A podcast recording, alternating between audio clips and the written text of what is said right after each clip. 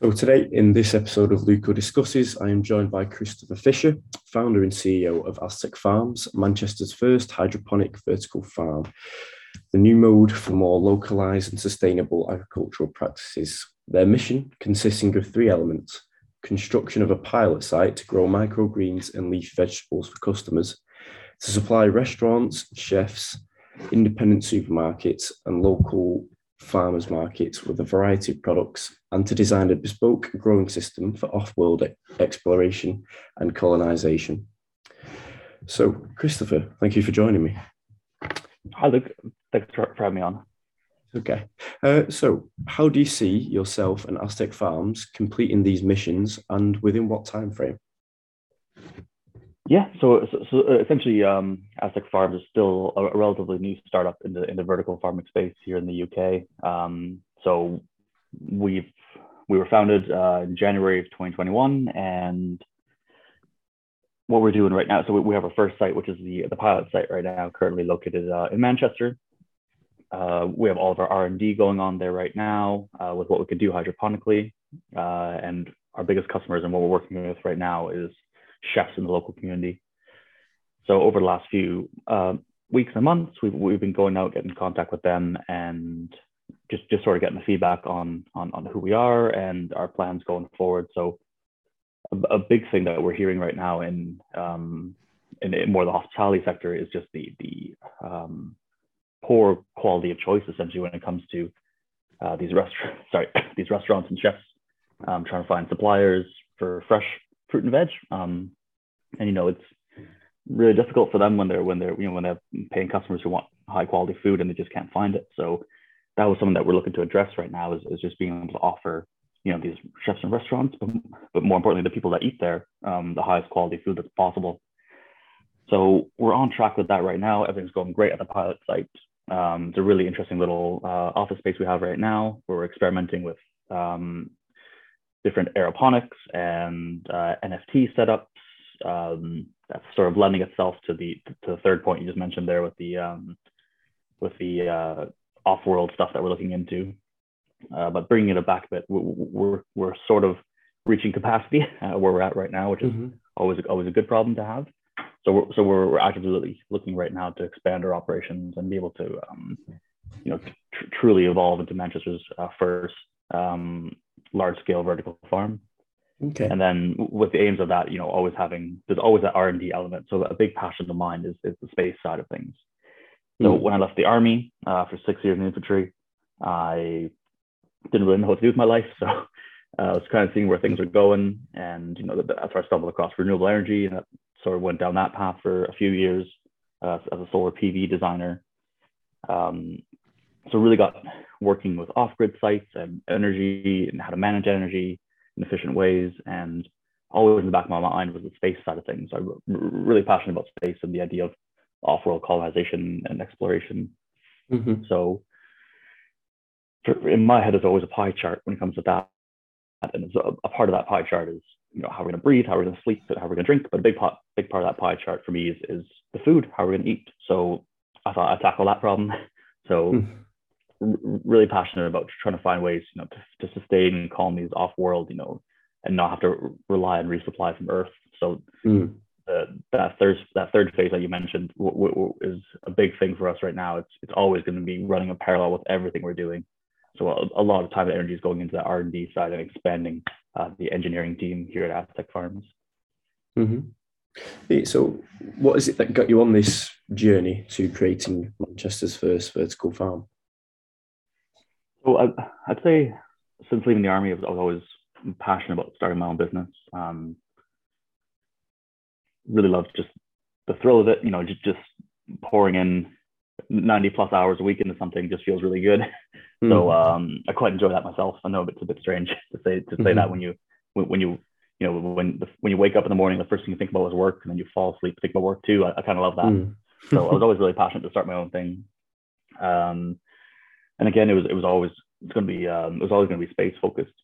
So yeah. th- there's a big part of that, but um, also you know um, I'm, I'm uh, from Canada myself, but I've been living in the U K for the last year and a half with my fiance, and you know th- there's there's three issues that you know I, I'm coming across a lot here in the U K, and, and it's one that, that we're trying to address is climate change, Brexit, and um, COVID nineteen. So the three of those have really come together and affected the, the food security of the U K, essentially. It's, you know, we, um, food supply chains are an issue. Um, currently, the U K imports forty-four percent of all its fruit and veg. And most of those territories and countries where they come from are high-risk areas of climate change impacts. There's also a study that was released a few weeks ago um, highlighting that all, if not, or uh, most, if not all, uh, of the rivers in the U K currently have high levels or, no, or higher than normal levels of um, pollution and, and chemicals found in them. So, you know, and that's all from, that's mostly from traditional forms of agriculture. Uh, and all, all the uh, monoculture um, harvesting that they do there. So, you know, there's a lot of things like that that I see. And uh, the solution to me is vertical farming. So the idea of just growing food for cities inside of cities um, mm-hmm. just makes a lot of sense in my mind. And, you know, just um, being able to, to, to continue with what we're doing, you know, as, as a growing population worldwide, you know, we, we have to feed those people. There's always that famous stat. Mm-hmm. Vertical farming, that by twenty fifty, there's nine point seven billion people. So we have to increase, increase our agriculture production by seventy percent between now and then. And, you know, a big part of that's going to be vertical farming, I believe.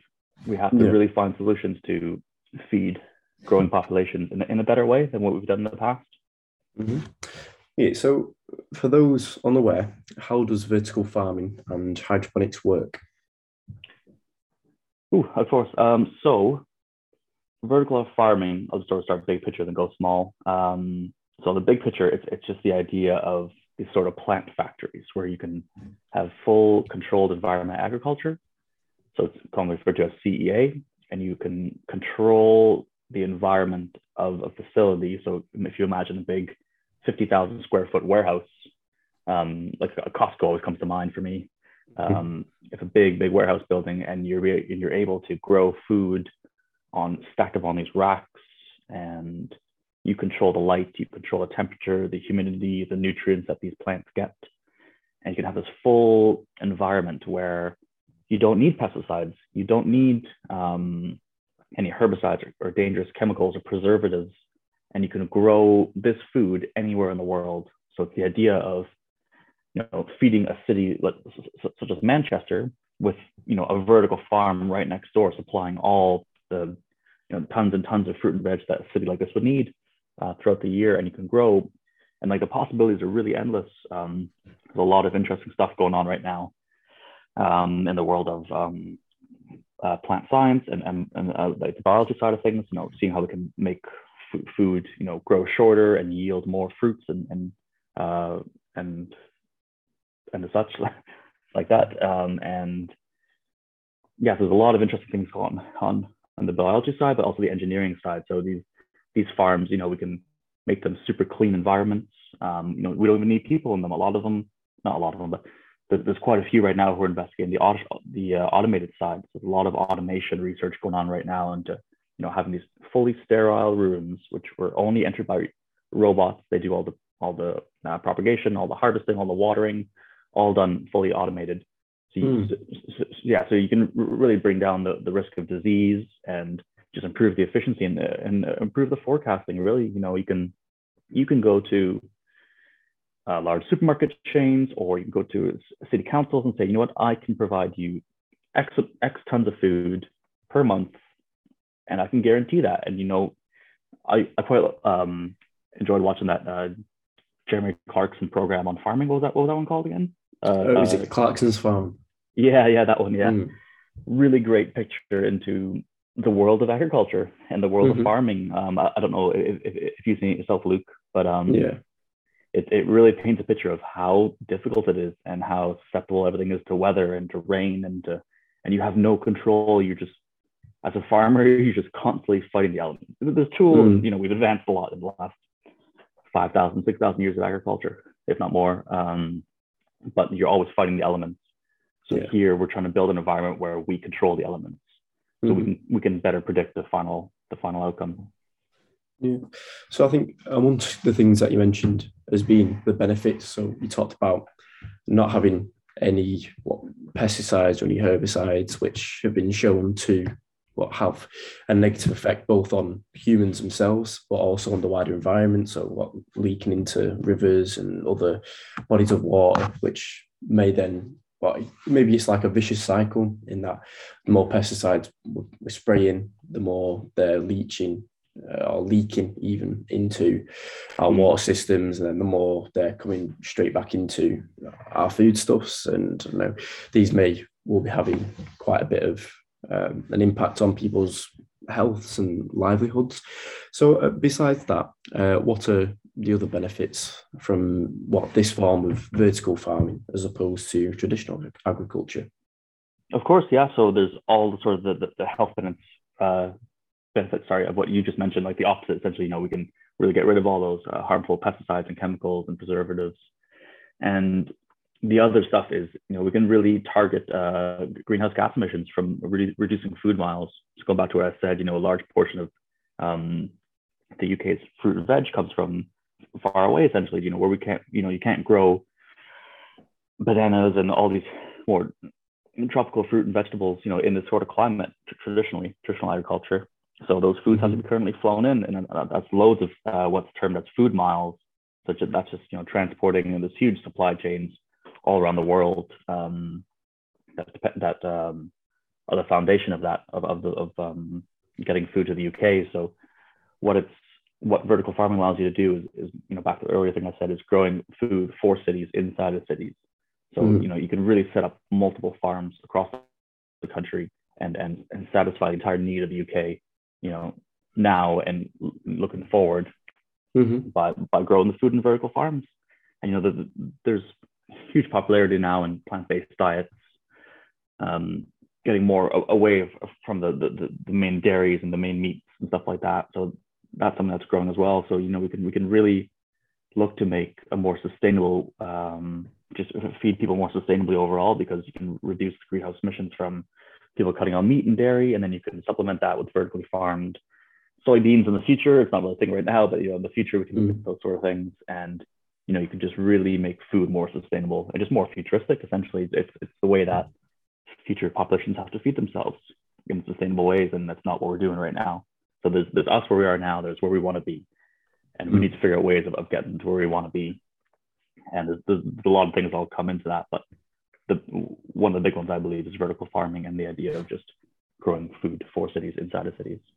Yeah, well, I'm yeah very supportive of this localized production. Um, so as you say, there's a, what, a lot of carbon emissions from food miles and from shipping food here, there, and everywhere. And another what the positive that I see from the localized production of food is the how it extends maybe the shelf life of food. So what once it's been Well, as you say, being picked, be it in Egypt, in Morocco, in Spain, or elsewhere, then from the time it gets from out of the ground to the actual like shelf in the supermarket, and then eventually on your plate, that, that takes maybe, let's say, between anywhere between three to like ten days, depending on the different processes it might have to go through.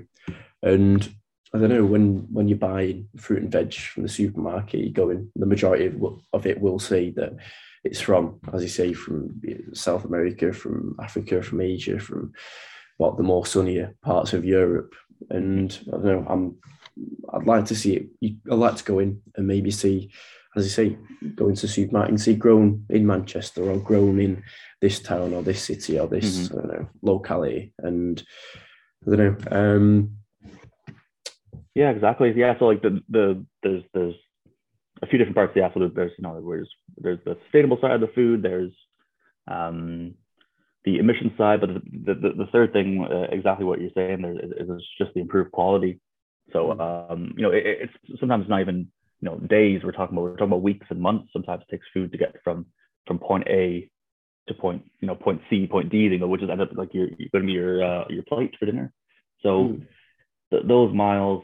You know, take time. It, you know, they, they can't happen instantly. So yeah, you're exactly. That's when you're bringing in preservatives and stuff, and the food just gets older. Whereas you know, vertically farmed food, um, I encourage you just go there and try it. You know, the, the the quality and the flavors that you get, and the nutrition is so much higher in stuff mm. that's grown locally to you. Um, it just, it just, you, you can't even compare it. Um, and there's loads of people right now looking into, um, you know, different strains of tomatoes and stuff like that, and you know, saying how can we grow it, you know, more local in, in vertical farms. And mm-hmm. you know, they're they're really saying, you know, that, that there's two types of tomatoes. There's one that can travel thousands of miles, or there's one that and or, or the other one is, you know, one that's local and tastes great. You know, you can have one or the other, uh, which yeah. is a quote a quote I quite liked. Um, so the, yeah, it's it's really about improving the food quality, which in the end improves the nutrition of it and just makes people healthy overall. So we're We're really looking at the sustainability of the environment, you know, tackling climate change, sorting out food security in the form of reducing, you know, those supply chains, and and and you know, all those come together into offering people a better, healthier option for food. Yeah, and what, speaking about what sustainability and climate change, and what, being able to provide food for the people, um, I think uh, another. maybe important thing that I've considered is uh, when it comes to all these different natural crises that come about. So let's say there was a lot of flooding, there was I don't know, an earthquake, or just any natural disaster which would have which would affect normal um, agricultural output and traditional farming methods. If you've got these what vertical farms, if they're either in warehouses or if they're underground, or if if they're even more localized than that, if it gets to a point where um, you've got your own little setup in your own house, in your own basement, or what have you, mm-hmm. then all of these issues about supply chains that we've seen in the past two years, be it with COVID or with that ship being stuck in um, the Suez Canal, I think mm-hmm. a lot of these issues would be alleviated because you wouldn't have to worry about that. You could literally go go downstairs, pick the food that you need for the day, or go to your local vertical farm and collect it. And I don't know, maybe a, a lot. It'd help improve food security, not only in this country, but maybe elsewhere, in that all these countries that are having to provide food for um, the, the more deemed developed countries, or the, the global north, as it were, or the west. Mm-hmm. Um, a lot of these countries themselves may, may be struggling when it comes to providing for the people within their own countries. I mean, we we in this country today struggle to put food on some people's tables, and I think that mm-hmm. um, that shouldn't be the case, especially when we've got so much food waste and we've got so much um, what fast food that we're spending our money on. We've got yeah. so many different, I don't know, food food that's being wasted and money being wasted. And if mm-hmm. we could develop these vertical farms, not only in cities, but in towns and in villages and uh, closer to people's homes, then I don't think, I think the worries about where the next meal's going to come from would be, if not eradicated, then certainly alleviated. And I think that that's quite, that's an important thing to me, because I know the more necessities and essentials that can be provided for cheaper and locally, then the high quality of life an individual can have, not having to stress and not having to worry about yeah where where the next where the next meal is coming from, essentially. Mm-hmm. Yeah, exactly. Yeah. So so vertical farming is it's a bit of a term that means a lot of different things to different people. Um, mm-hmm. But yeah, the, if you look at it from a bit more uh, of the big picture, there's it's called just urban agriculture in general. Mm-hmm. So that you know there's there's you know, the vertical farming is sort of a, a part of that, and it's a bit, bit of a loose term. You know, you get plant factories, which is what is what more what Aztec Farms is going to be focusing on, but the plant factory side of things. You know, that's sort of a scale and goes all the way down to just allotments and rooftop gardens, and mm-hmm. um, there's, there's a lot of people, a lot of companies in the space right now doing covering that whole scale from, you know, shipping container farms, which can be dropped off in local communities, um, as, as you're saying, you know, that, that don't have access to um, fresh food or um, stuff like that. Or, you know, there's even companies looking at, at you know, little mini vertical farming solutions, you know, that will fit in your kitchen or in your basement. Um, so there's a lot of different companies tackling this problem. But yeah, no, you're, you're one hundred percent right. You know, the idea is, you know, that bigger picture, urban agriculture is going to be something we have to incorporate to really, you know, bring down food waste, bring down the cost of food, and offer, you know, just higher quality produce to more people, which which which should be the goal for for everybody involved, really. And um, you know, it's it's it's something that I'd say probably in the last decade has changed so much. Um, you know, if you fast forward to twenty eleven, or sorry, go back to twenty eleven, um, you know, it's a completely different picture. I'm sure there's a lot less people talking about this um, to where we are now. Sorry, we're in twenty twenty-two now, sorry. Hmm. Uh, twenty in uh, twenty twelve, you know, it was a different picture. So, yeah. so it's, I'd say like, you know, people are starting to realize that a lot more, um, and a bit, go a bit into my background and into like solar P V design. Now, the term that was always used in the energy world was like distributed uh, generation. So the idea of, you know, you have a whole town that relied on the grid, and that grid, that one grid goes down, then you have problems. So, you know, you incorporate this distributed generation with solar panels and mini wind turbines and battery storage, and you can really make, you know, these pockets which were independent of each other. And, you know, in the event of a blackout where, where the, the main grid would fail, and, you know, you have these communities and, you know, even community projects that came together and made big utility scale solar solar installations with battery storage and all these sort of ideas. So, you know, I think we're really starting to see that the shift from the monopolizing of stuff, and, you know, this this, this draws into the whole Web three and, and like all this sort of all these sort of discussions as well. You know, we're really shifting mm-hmm. away from those monopolies into distributed, you know, yeah. um, ownership into the public actually. Yeah, like decentralization. In that yeah, aspect. Exactly. Yeah, that's what we're looking for. Thanks. Yeah. Um. Mm. So, what produce do you currently grow? And could vertical farming be extended to grow pretty much anything and everything?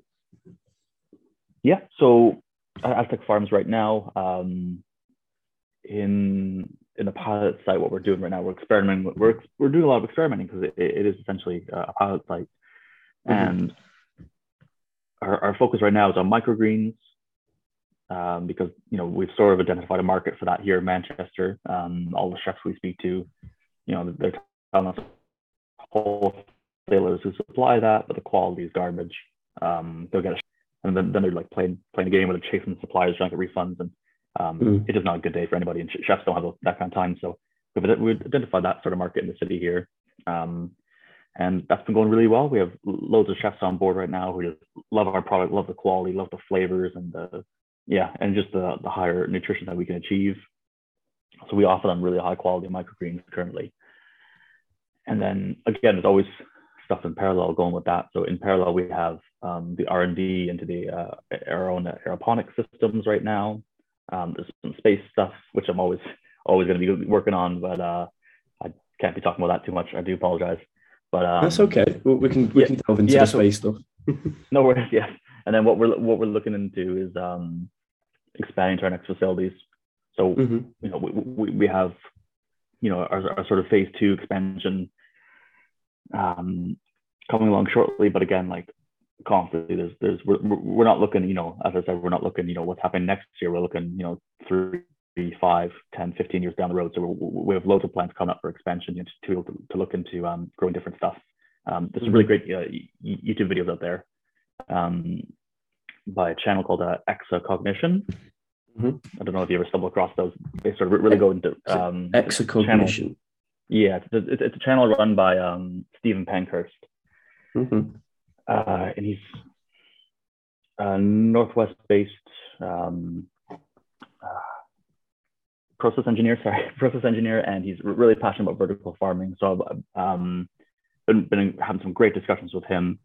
Uh, you know, and, and he really outlines. He really does a great job outlining the four different phases of, you know, of where we're at right now. So it's uh, the, the leafy greens and transitioning more to the berries, and, you know, finishing off with um, the staple crops, you know, your grains and soybeans and that sort of stuff, which, you know, we're not there yet. It's not, it doesn't make economical sense, mm-hmm. but, you know, that that's sort of the idea. So, yeah, I, I think all companies are really, um, they really, they, you know, they understand, you know, what's, what's out there, what do people want, and what can, you know, what's, what's easy to do right now. Um, I think there's loads of companies who've really smashed uh, that leafy green market.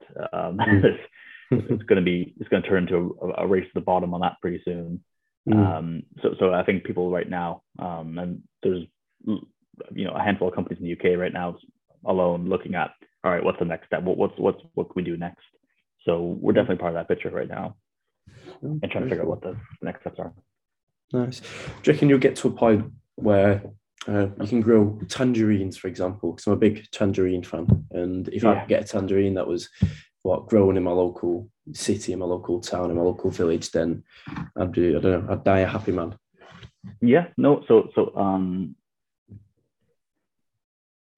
yeah, so the, the, there's specific companies looking at specific things, um, and they're all really great.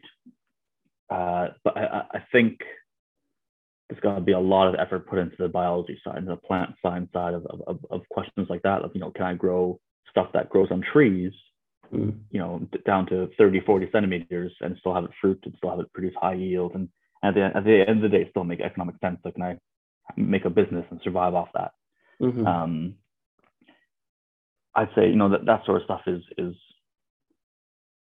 on the horizon. I, I'd say people are looking into that sort of stuff, but we're, we're still probably a well ways away from that because, you know, even myself, you know, with the engineering background and more of the science, coming at it from more of the science way, a lot of learning I'm doing right now is on the biology side. So, um, yeah, you know, horticulture itself, growing things, and, you know, you start to learn that, oh, okay, well, you know, it's all about edible mass percentages, you know, uh, a head of lettuce, you know, it's, you know, you eat ninety, ninety percent, ninety percent plus of that vegetable.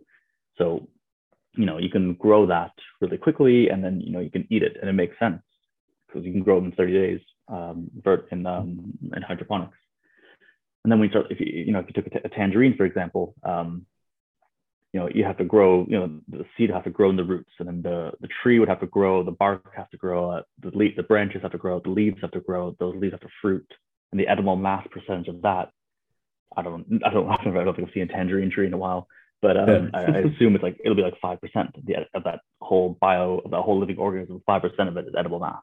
Mm. So, so, you know, it might not make sense. You know, you might, it might take you, I'll go ahead and say it might take you like a whole year, year and a half to grow that tree and for the fruit on mm. the second year. Um, and then you have, you know, then you can go to Tesco's and Sainsbury's and see a five thousand pound tangerine on the shelf. So, but again, like, the, you know, that's the work that needs to be done now, I really believe, you know, mm. because what Aztec Farms wants to do is feed people off world, and we don't want to feed people with salad. We want, mm. to, we want to be able to grow food. So it's, I think the R and D is happening now, and then mm-hmm. there's a point where we where, where there's a volume, there's a supply and demand, and it, it'll make sense eventually. But I don't think we're there yet. Uh, yeah. I'd say the, the biggest the biggest area of research right now is is um, the berries. I think a lot of people are looking at berries right now. I think we've we're just at the cusp of that right now. We're we're, we're mm-hmm. strawberries, blueberries, blackberries. I think those are, are right now. People are putting a lot of money into R and D mm-hmm. to get those on, on, onto supermarket shelves. Interesting. Uh, so the what? So you sell microgreens and leafy vegetables. How much is it costing? So let's say I want to go and buy some. How much would it cost me to buy some what microgreens or some leafy vegetables? So what we're doing right now, again, uh, our main customers are we're working with um, the higher end chefs in the city. We're mm-hmm. currently expanding into some some, some uh, supermarkets as well. So we're, we're in discussions right now with, with, with them with that. Uh, but again, like we're, we're literally, we're one year old, we're, we're a one year old startup. Um, and we've, we've, we've just been, you know, it's just been like going crazy. Honestly, it's just been going so fast. Uh, we're expanding so quickly all the time, which is great. It's a good problem to have. But um, yeah, so what we're looking right now is we're looking to be able to hopefully expand into um, more independent supermarkets around the city, um around maybe Q two this year. Mm-hmm. Yeah, well, yeah, around Q two this year, we're looking to be able to get into markets. And currently, like you can't, the, the, you know, there's no real solution at those kind of places, you know, for pea shoots and micro coriander or Swiss chard, nasturtium, all these sort of stuff. So we're going to be looking into doing um the pun, the probably the punnets. So it, similar to what you see right now in supermarkets, but well, actually, we actually just had our first market on the weekend to mm. sort of gauge local interest in what we're doing uh, here in uh, South Manchester. Um, it was great. We wish you uh, sold out completely.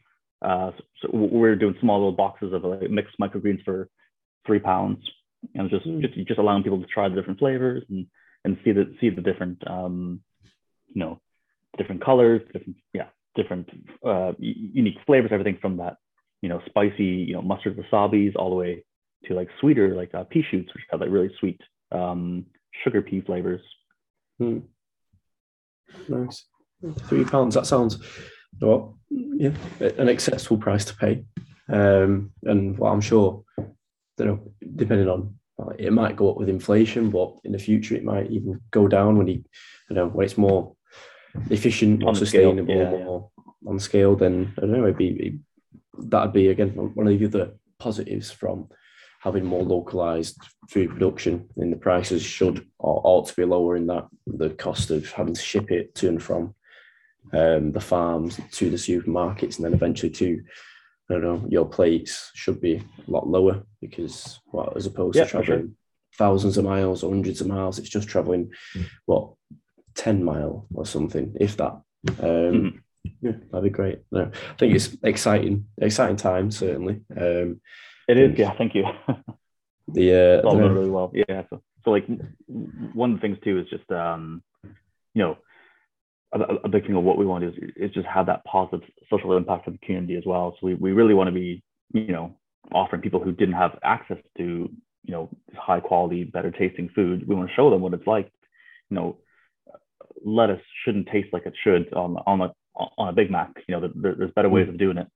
Um, so we really want to be showing people um, that there's different solutions out there for for healthy food and that actually tastes nice. So uh, again, a big part of what we're doing is yeah, exactly as you're saying is is getting getting everything we can do into the local community and, and mm-hmm. those people who haven't had the chance before to have this kind of high quality food. Yeah, that's, that's a very commendable thing to be doing. Oh, thank um, you. Thank you. So could you talk to me through the origin of Aztec Farms in in, in regards to the name? So is it in reference to what, well, the Aztecs and their maybe innovative farming Farm techniques? Yeah, exactly. So um, again, I kind of like history. So um, again, I, I don't know the, the full history, but um, essentially when the Aztecs founded their first city, uh, which I won't try to pronounce, they founded it on a lake.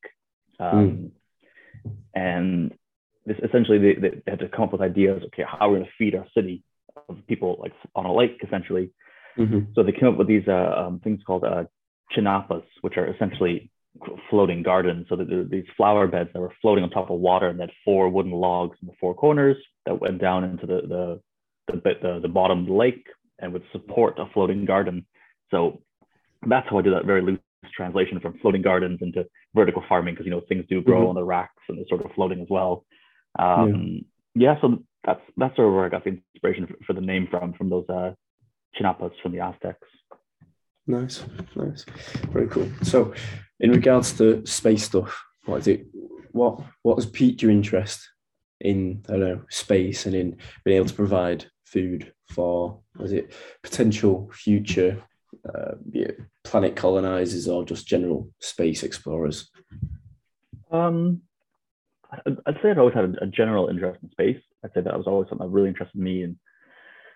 And, and, and, you know, just, just over the last decade, seeing where things are going with uh, SpaceX, uh, you know, just the fantastic stuff that they're doing, just making, you know, access to space cheaper. Um, mm. You know, the, there, there are the other companies, you know, the the Blue Origins and the, the Virgin Galactics, but, uh, you know, from from an engineering point of view, um, those little those little up and down rockets they do, there's nothing there's nothing technical, too technical behind that. That's too mm. impressive. But, you know, the stuff SpaceX is doing, um, especially, you know, in the next few months when when Starship should hopefully launch, do its first launch. You know, really exciting stuff, and they're really dri- essentially driving down the price into space. So that price per kilogram of to enter space is really going down. Mm. And you know, and, and we're, you know, in, in the future we're going to see, um, we're going to see, um, you know, these, these new space stations orbiting around Earth, which will be, you know, science focused, tourism focused. You know, you'll have hotels, you'll have, you know. Um, these R and D labs up and up there, which will be out for rent, and you know it'll be a whole. Um, I'm trying to think of the word right now. It'll be, it'll be a whole space. Um, what like a space industry? It'll be, it'll be, it'll be a whole space industry. Sorry, essentially, yeah, space yeah. industry. And you know it'll be, it'll be, you know, it'll be commercially viable to to, to set up your company in space, and you can do testing with new materials. Um, I know there's big advancements right now, and. and three D printing live organs up there because of the of the uh, zero gravity. Um, mm. You can you can three D print things better. uh, than you could here on Earth. And, and there's all the all you know new materials that we're looking at and stuff like that. So mm-hmm. it's just the most exciting thing, really. You know, we, we've sort of we've sort of done it all on. Um, so I I look at space as sort of like the do-over. Like we can we can go to space and do things better. Yeah. I, I think, and, and and you know, there's a lot of stuff up there that we can learn that can fix our problems down here as well. So, mm-hmm. so you know, like, uh, you know, going back you know, a, a bit back, back down to myself, you know, Aztec Farms is here to grow food for people on Earth and, you know, mm-hmm. provide food security here to the U K and abroad. Um, but the thing is, you know, we really want to be feeding people off-world and, you know, you know, mm-hmm. keeping colonies alive and, you know, developing these grow systems which will work anywhere, anywhere in, in the solar system, really. Um, And I've, I've so many parts to that, and there's so many dedicated people right now looking looking up to the stars, and mm. you know, who have these grand ideas, and you know, it's a really there's a great space for collaboration as well. You know, um, mm. I, I talk about SpaceX just because I, I love them, but um, you know, mm. we, we'd love to collaborate with anybody. Um, you know, and you still have like the government agencies as well, from NASA, E S A here in Europe. Mm. You know, there's a lot of collaboration, a lot of you know, people who want to do a lot of good things, and you know, and we, a big thing is we're excited to be a part of that. You know, we we want to be driving that, you know, the whole human civilization forward and, and to better better places. Essentially. Yeah, nice. Well, I'm a big I don't know, a big supporter of be it space exploration, with I don't know, be it extending human civilization's future by establishing, I don't know, communities outside of this planet, because I know, any day we're at risk of being just wiped out by something out of the blue, be it an asteroid, a solar flare, or just something that just catches us off, off guard. Whereas, again, if we've got a community established or a civilization established on the moon or on Mars or elsewhere, then Mm-hmm. but, uh, these worries be alleviated a bit. Uh, I've already spoken to uh, a guy called Cameron, who's the founder of this company called GearX, uh, which is working on these like renewable uh, energy generators, which use like electromagnetism, and it just like you know, it spins. And he he wants to eventually work with like SpaceX or with Tesla. Um, so you know, I'm, it's it's good to hear. Uh, another a fellow uh, space enthusiast um, who you know, mm-hmm. seems very motivated and inspired by the recent goings on and developments in space. And you know, I'm looking, I'm looking to the future and hoping that this development keeps going. And I don't know, um, even though I am still a young person, I remember even when I was younger, just.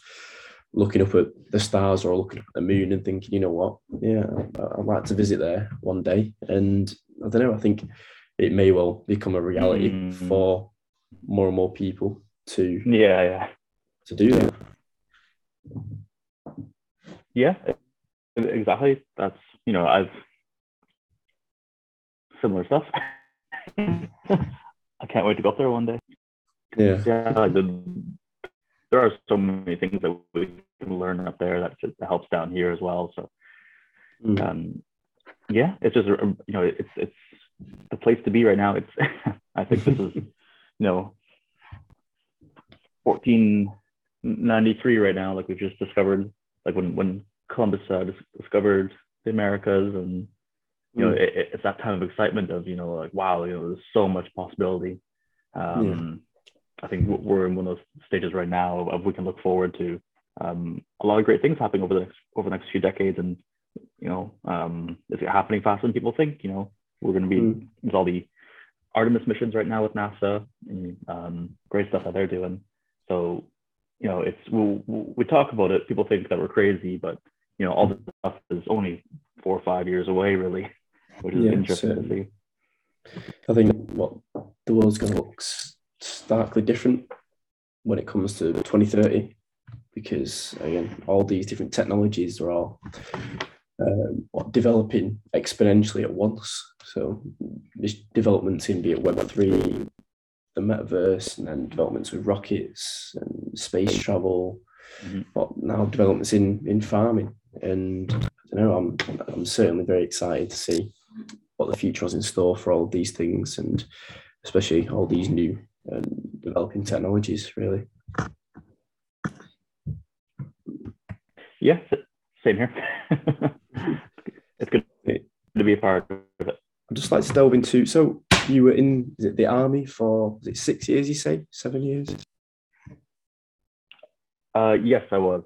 Yes, uh, six years in the uh, infantry back in Canada. So, uh, how was that? Uh, what, what was it like to be in the army? Yeah, it was. It was. Um,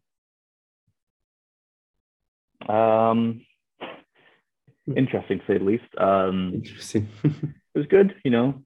Lot, lots of ups, lots of downs, but um, made some great friends, and you, you know, you do do a lot of cool stuff that you, you, you know, you. You know, sort of uh, dreamed of as a kid. Like I, I grew up on, on a military base. Like my father was in the military as well, and so was his father before him, and that sort of that sort of story. um, mm-hmm. So let's do uh, creative on, creative on my part. But uh, yeah, joined it. Um, a lot of good stuff. Uh, didn't end up going anywhere, unfortunately. But uh, mm-hmm. um, you know, it's it's it was um, a lot of excitement followed by a lot of boredom.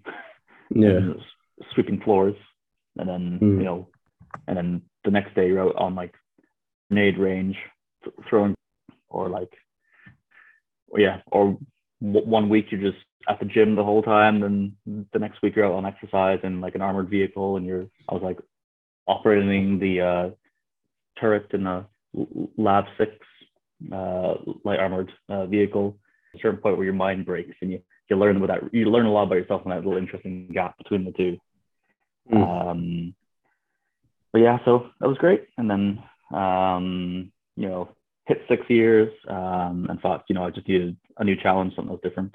Um, yeah, because mm. and, you know, it's a lot of um, stupidity that goes on in the middle of man to scream at you for a hat if you wear a hat if you're wearing gloves at the same time. And, you know, you're twenty-two, twenty-three years old, and you're like, why is somebody screaming at me for this?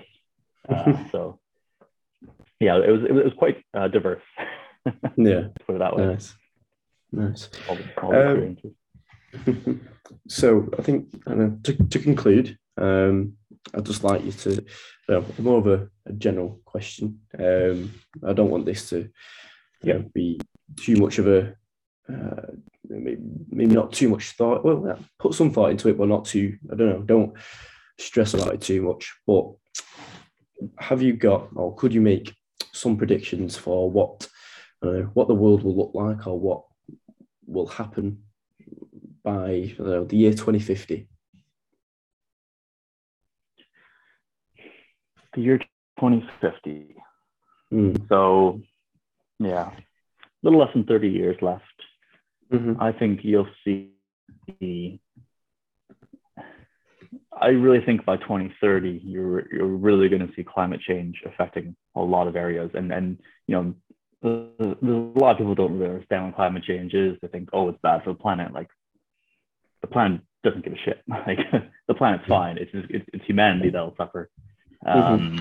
You know, the, the the planet will be fine. It'll just can be fine, um, but you're going to do failed crops. You're going to see a lot more wars over, you know, natural resources, and, and there's more, more basic ones like access to fresh water and natural gas and stuff like that. Yeah.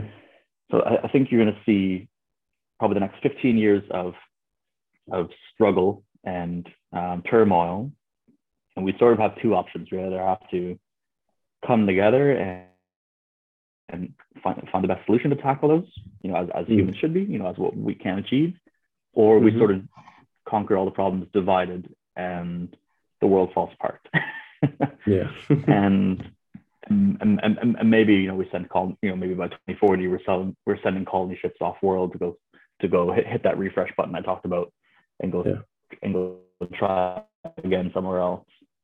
Mm. Um, but yeah, no, I, I, I really think the next fifteen years are really decisive in, in, in what the world look like, will look like by twenty fifty, because by twenty fifty, and it's just, are we going to do it together, tackle the problems, or are we going to ignore the problems, um, mm. see what it will look like uh, going forward?